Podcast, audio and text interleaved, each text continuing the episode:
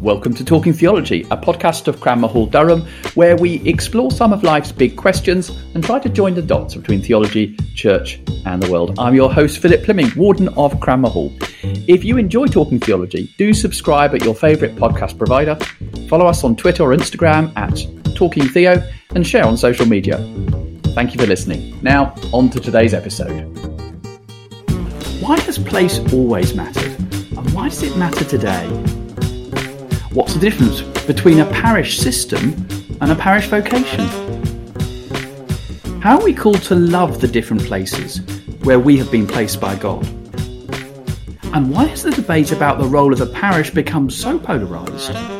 And what's a better way forward? Welcome to this episode of Talking Theology. In today's show, I'll be talking to the Reverend Dr. Will Foulger. Will is Director of Mission Evangelism here at Cranmer Hall, Durham, and also Director of the Centre for Church Planting, Theology and Research. His new book entitled Present in Every Place The Church of England and the Parish Vocation will be published in spring 2023. And our title today is What Does It Mean for the Church to be Present in Every Place? Thank you for listening, and I hope you enjoy the show.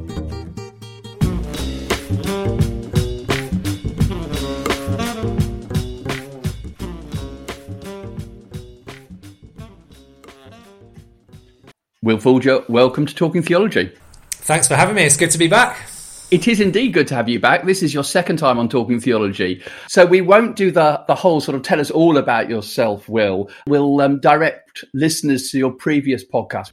But since then, something new has happened. Within your role at Cranmer Hall, you've started up something called the Centre for Church Planting, Theology and Research, and you serve as its director. Tell us about how that happened, Will, uh, and what the centre does and, and what your work involves.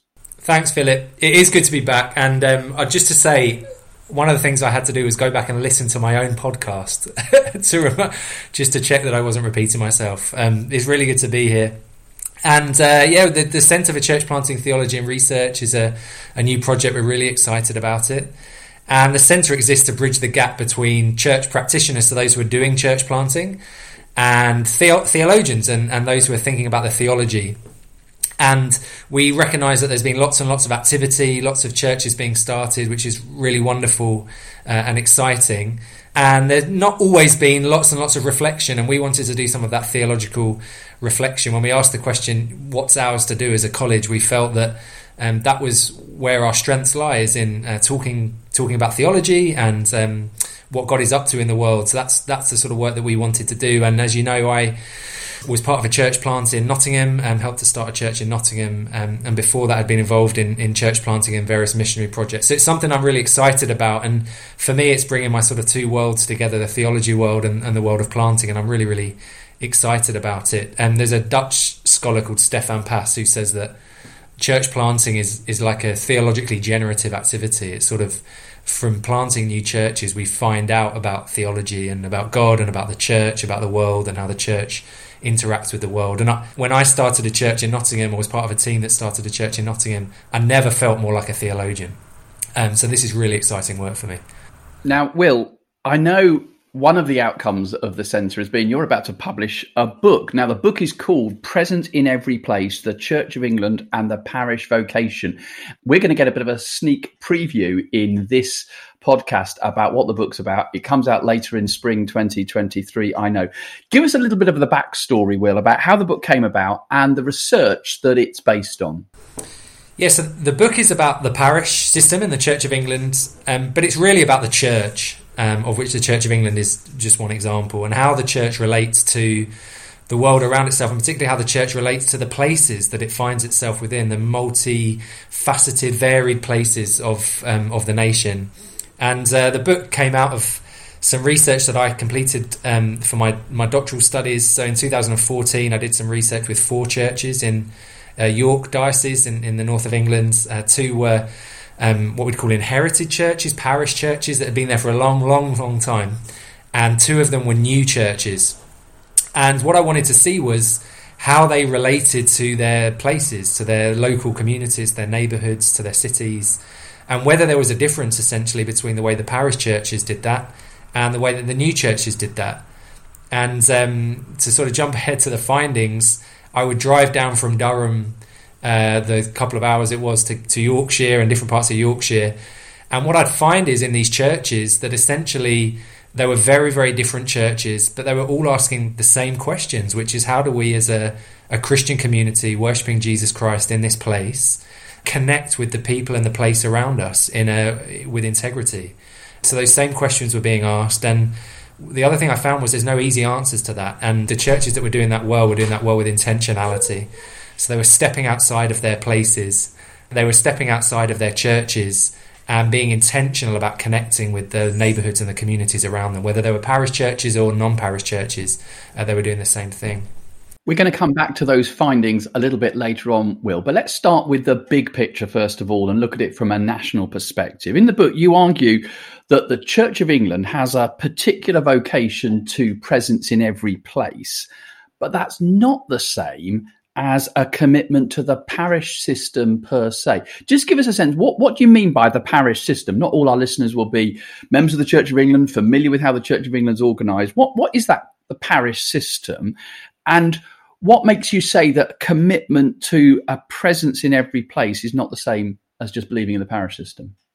Yeah, so that's a good way of putting it. So we've got these two things. On on the one hand, we've got the parish system. So I'll start there. The parish system is um, the system or the church structure. Every every denomination, every church um, has a has a structure to it, and the Church of England has been structured on the basis of parishes, which are these very small geographical units. You know, you can look at the lines on the map that really were mapped around where people were living, where communities were based, the way that people interacted, and and this goes back a long, long time to really not settled really until the Middle Ages. So since the Middle Ages, we've kind of had this system of geographical mapping, and the idea is of coverage that you have every you know inch of the country uh, mapped. Some belongs to a church and within that location you have a parish church uh, that serves that community. So that's the parish structure um, and on the other hand you sort of have what i would call the, the parish vocation and the parish vocation is this idea of presence that the the vision is to have a church as i say present in every single place every part of the country and what I really argue in the book is that it might just be that that vision, that vocation to presence, is in some places connected to the parish system, uh, but not necessarily. It might just be that the vision to be present in every place um, is not served by the parish system. And so, what I try to do in the book is to hold those two things apart and ask the question you know, if, if we're really committed to this vocation uh, to be present in every place, how might we do that? And it might be the parish, like I say, in certain places, and in other places, it might need to look a little bit different from the system that we've, as we've inherited it. So, one of the things you do when you explore that distinction, Will, is you argue for the need for a more complex and dynamic understanding of that word place. Can you say a little bit more about that? We kind of think as places where I am, but you kind of take a little bit further than that. Tell us more. Yeah, so um, place is the key term really in the book, and um, place is important because, as I say, the Church of England has said that it wants to be committed to every place of the nation. Actually, the, the vision of the Church of England is a Christian presence in every community. And so, uh, what I've tried to do is to think about well, how do we understand this idea of place? You know, if place is simple, so if places is uh, easily definable, you know, the lines on the map, as it were then being committed to place is quite a simple activity. You kind of you, just map where places are and you say, you know, let's put a church there, and that serves that place, and so on. But place, I think, is far more complicated than that and far more complex than that. The chapter in the book on place is called "Place Isn't What It Used to Be," and I really feel that um, much of uh, scholarship around place, not just in theology but in disciplines like human geography and social sciences will really stress that place is a complex category, and that the language I've used in the book is that place is both bounded and open. Bounded and open, and it's bounded because a place is a place. You know, it's a definable place. You, we call places names. So you know, you've got Durham, you've got Darlington, or Doncaster, or whatever. They're defi- they're discernible places, and Durham is not Doncaster, and Durham is not Newcastle. You know, they're different places. They're bounded, but they're also open and um, places open really in three ways. Places open because place places are always changing. You know, Durham isn't what it was now compared to say 20, 30, and certainly 100 years ago. Places also um, are open because they're always made up of other places. So if you think about a city like Newcastle, You know, a city like Newcastle is made up of regions and suburbs and different places within that, and each of those places is kind of a definable place. And then the third way in which place is open is because place um, always is contested. You know, there's always contested meaning. One place does not have a sort of discernible identity. And so um, the example I, I, use from this, um, the American band The Killers have, a, have an album called uh, Pressure Machine, and the first track on that starts with an audio recording, and uh, the, the, the whole album is about a kind of small town village, rural life, a, a kind of a definable place, a little village, a little town and the re- recording starts with a woman talking about how she's lived in this town all her life and her family are from there and she got married here and she was brought up here and she loves it.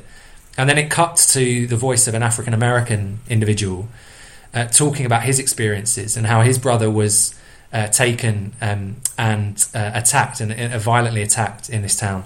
And he says um, at the end of his little bit, you know, so if you don't fit the mold of this town, they'll find you out. And then it cuts back to the woman and she says, you know, it's a lovely place. I love growing up here. And I, I give that example because it's an example of how places is always contested meaning. Different experiences of place lead to different perspectives on that place. So place is complex, place is always changing.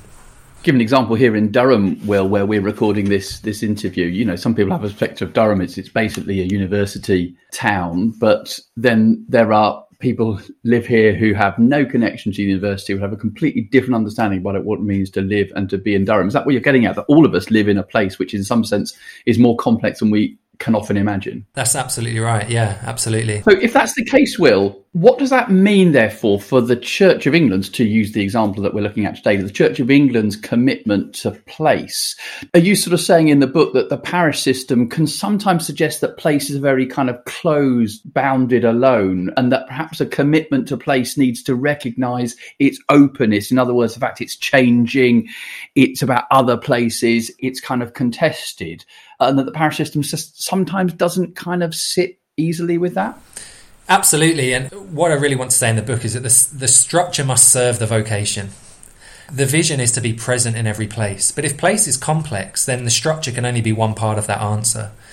So I was at a training day in a diocese fairly recently, and um, this diocese had lots and lots of ex mining communities, coal mining. And as part of the training day, we watched footage of um, the miners going down the mines and uh, about their lives. It was incredible footage uh, taken about um, 80, 90 years ago. And um, what was really interesting was we watched this video and we really got a sense of what life was like then. But in the in the middle of the day, one of these uh, one of the people on the course put up their hand and said, I'm really interested by you know what my the mining communities were like back then.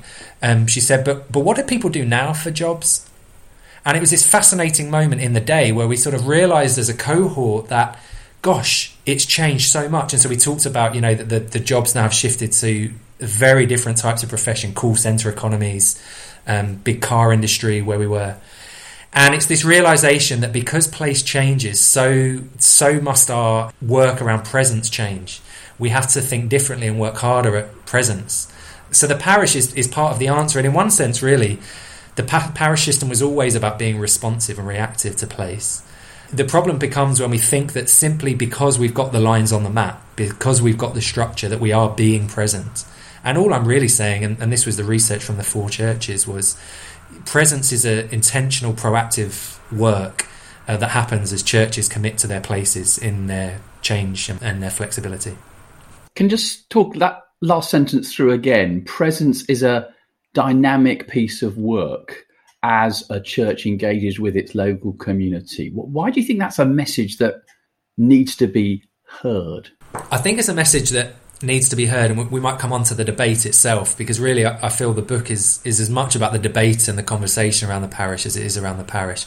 I think it needs to be heard because the, the tendency is to think that we either have to be for the parish or against the parish. Again, as though sort of defending the parish system, the structure, the lines on the map, and and if you like, kind of therefore just resourcing the structure. You know, as long as we have a, a priest say in every church, and the, then things will be okay.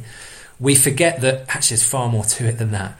That even when you've got a church in a place with a definable boundary, the sort of work of being present um, is is much harder as I say, takes intentionality. I think of one of the churches in where I researched in Middlesbrough where lots and lots of Iranian refugees had been resettled.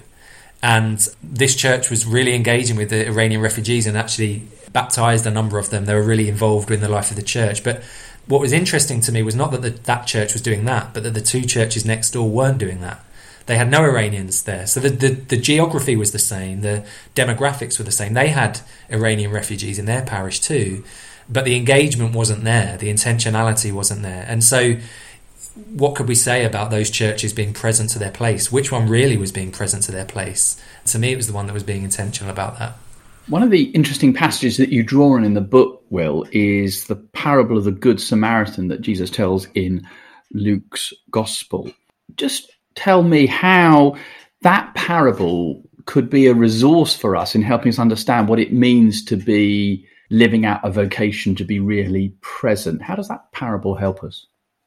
Yeah, I was drawn to the Good Samaritan parable because it's the only parable bar one other um, where Jesus names a specific place. So all of the other parables are sort of based in you know, they're non real places. But Jesus talks about this road from Jerusalem to Jericho. So that interested me that it was sort of, it, it was in a place, a specific place. And um, what I really noticed about the parable is that Jesus, in, in, in talking about this real place, therefore seems to affirm that, seems to be making this point that, you know, love is only possible in place. And this is a claim that theologians make. Real love is only possible in real places. And, and there's a theologian, Oliver O'Donovan, who says, you know, to try and love everywhere is to love nobody.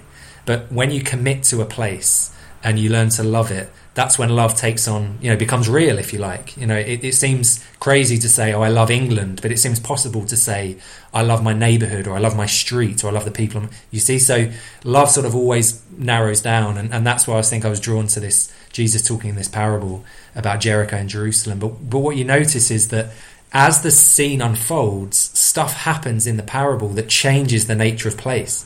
So it, it is the road, but the road is sort of just this abstract sort of place we don't really know much about. But then there's this attack on the road, this violent assault. The road now takes on new significance. The place, if you like, has changed. And interestingly, actually, it uses the Greek term topos, which is the, the Greek term, one of the Greek terms for place. As the Levite walks past, he saw the man in this place. And so I sort of was trying to say that in the parable, you have two things going on. You've kind of got the bounded, you know, Jerusalem and Jericho, but you've also got the open, places changing and in flux. And all the way through it, the theme you get is love of place and, and, and how love sort of takes on real meaning in place. Will, you referred earlier to the debate and like a capital T, capital D, but there's this big debate going on in the Church of England and indeed other churches as well about the the nature of the parish. You mentioned briefly that it was defined as for and against, but I wonder, could you introduce the debate to us? Not all of us will be on Twitter, not all of us will be aware of some of the places where that debate is carried out. What what are the two kind of um, sides within that debate? And then perhaps tell us what why has that debate got so heated, so polarized? And one of the things I think your book does really well is suggest a way through that. Lots of questions there, Will. Start where you want to. I'll start with this idea of the debate becoming polarized, and and really, I, I think I see in the debate around the parish and, and, new churches really a symptom that we see in our wider culture, which is that our debates have tended to become polarized. You know, whether, they're sort of political debates or ethical debates. So you think about issues around Brexit, for example. You know, split sort of down the middle. You think about sort of this idea of a culture war where that comes from is is probably for other people to explore, whether it's social media or whatever that heightens it. But our debates, our discourse, we say, is, has tended to become polarized, and this one is is no different, I think.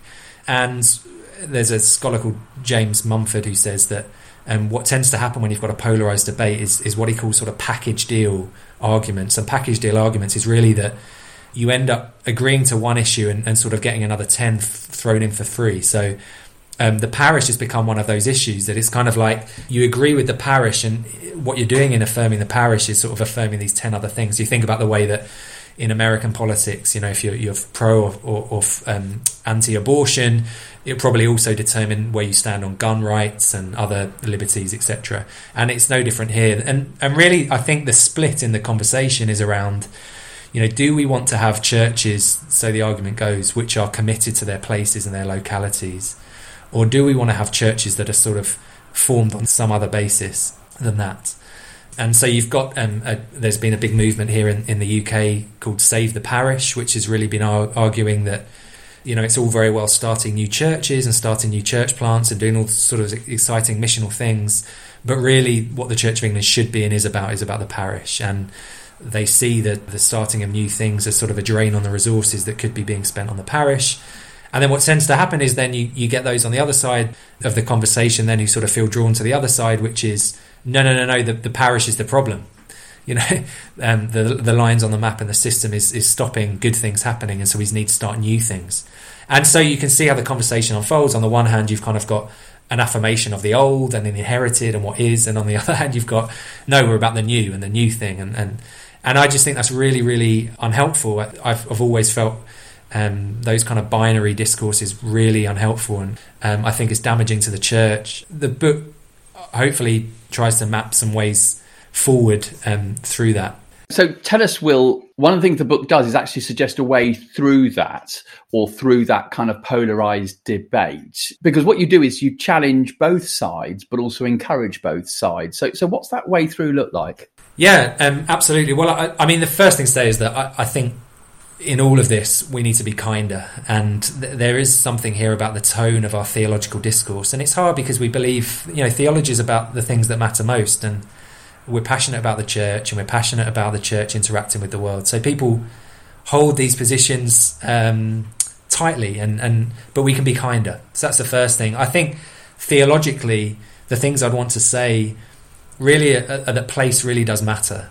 And I've, I've tried to sort of stress that in the book. Place really does matter. It is something significant. There's a great book by a guy called David Goodhart, written a couple of years ago now, called The Road to Somewhere. And he points out that one way of thinking about our current political divides is is around this difference between who those he calls anywheres and somewheres. And anywheres are those folk who probably a bit like me were born and grew up in a place but have moved around quite a lot, probably went to university. Um, we feel like citizens of the world. We feel like we'd be happy living anywhere in any city in the world. And then you've got those somewheres, and there's an extraordinary number of people in this country who have never lived more than a few miles from where they were born. Astonishing number and and so those individuals define their identity really about in terms of their place where they're from. It matters that they're from Durham or Darlington or whatever. What Goodhart points out is that when you look at the Brexit vote, for example, those somewheres on the whole voted to to um, to leave, and and those anywheres voted to remain. And the, his point really is that place really matters. You know, in our politics, for for many many people in our nation, place really really is significant. So even if you were looking at it sort of pragmatically, you'd say that if you want to be a church for the whole nation, you're going to have to take place seriously. But I think more than that, theologically, place really matters. So that's the first thing. I've, I've wanted to say that place really does matter. But I've also wanted to challenge this idea, as I've said, that, you know, it's the system that does it. You know, that it's the structure that solves the problems, that it's sort of the, the, the golden bullet, the silver bullet, as it were. That as long as we could kind of invest in the system and keep the system and the structure going and keep the show on the road, that we would be present in place. And I've tried to say that, you know, I think it's more um, more complicated than that. In other words, what the parish system gets right is a commitment to place. But if that becomes something static, not engaged with the openness of place, then it's actually failing to live out the vocation of what, what the commitment to place really involves. Is that right? That's right, yeah. And in the book, I talk about imagined presence. Um, and imagined presence is this idea that, as I say, you know, because we've got lines on the map, that somehow we're present. There's a great moment in, in the film Billy Elliot where Billy goes down to London. He's from up here in the north east, and he goes down to the Royal Ballet School in London. It's sort of a clash of cultures, and a little boy in the in the um, change rooms as he's getting ready for his audition says to him, you know, and this boy's been well trained in, sort of conversation, and he says, you know, where are you from? I'm from County Durham, and this little boy says, oh, um, there's a lovely cathedral in Durham, isn't there? And Billy says, I don't know. And it's this amazing moment of realization that for people in this part of the world, you know, we might imagine that the cathedral is essential for their life. And we might imagine in the same way that the local parish church is somehow sort of vital for people's existence. Whereas the reality might be very different from that. And how we imagine our presence is not necessarily how our presence is received. And so this is this point about presence is sort of this dynamic reality that needs to be sought intentionally and worked at.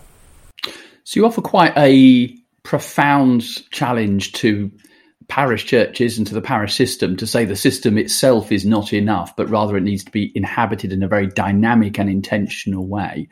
But you also offer a challenge to kind of new churches, fresh expressions to engage with place in a very intentional way. Tell us more about that.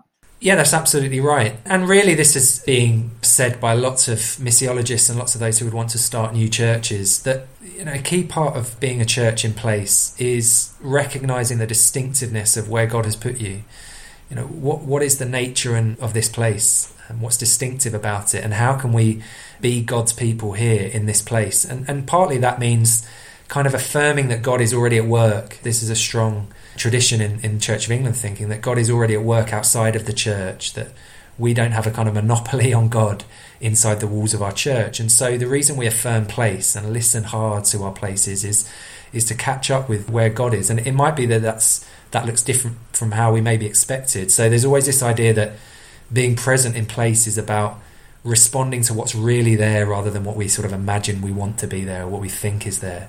It's about close listening it's about the long haul. You know, it, it, this intentionality doesn't happen overnight. There's deliberate and strategic steps that can be taken that need to be implemented, but really being present in place happens over a long time. You know, it's about being close to institutions, be they schools or local businesses or shops, and being there sort of the wax and the wane of life, and and, and, and being prepared to stay at it.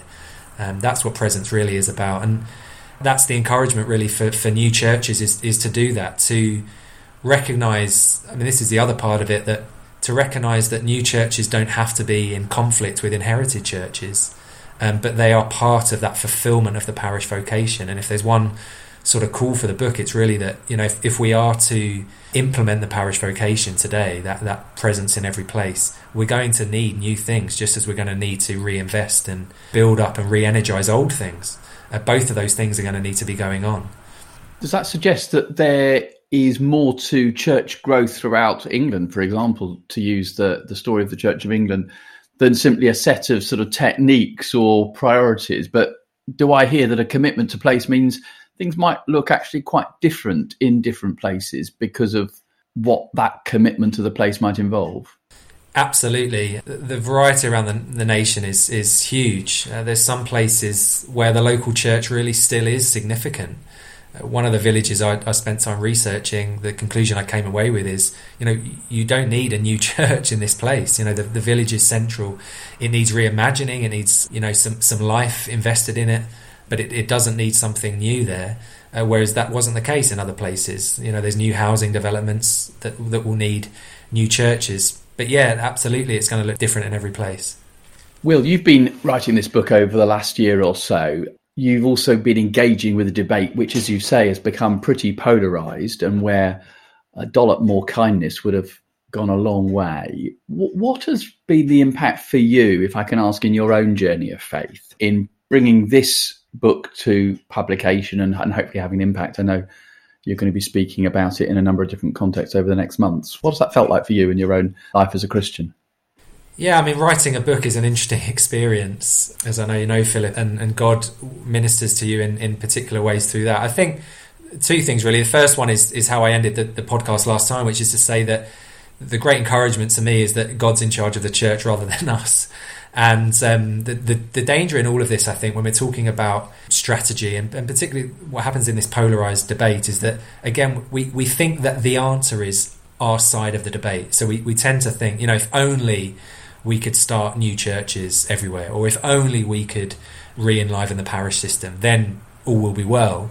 And as I said, it, you know, it's God's church, it's not ours. We could have everything in place, the right structure, the right systems, but it's God who brings life, um, and it's God's church, it's not ours. And so that's always been an encouragement to me and sort of a, a humbling piece. The, the last, the final thing I'd say is that I think through this book I have redeveloped this sort of idea of place and, and this great love for place. I've been reading um, a lot of uh, Eugene Peterson, who's a, an American writer, for whom place is, I, would say, the defining category of his writing. You know, the defining theme of his writing. And he was reading somebody called Wendell Berry, who was doing a similar thing, um, but with farms rather than churches. And it's I feel I've grown to love my place that I'm in. You know, I feel like I've I love Durham now more than I did when I started writing this book, and I love my street and my neighbourhood and the people here. So that love for place has really come to the fore for me.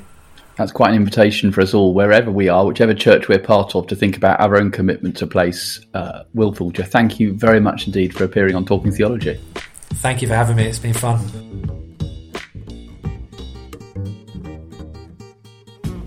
You have been listening to Talking Theology, a podcast from Cranmer Hall, Durham. Cranmer Hall is a theological college within St John's College in the University of Durham, training people for ministry in the Church of England and other denominations. Find out more about us at cranmerhall.com.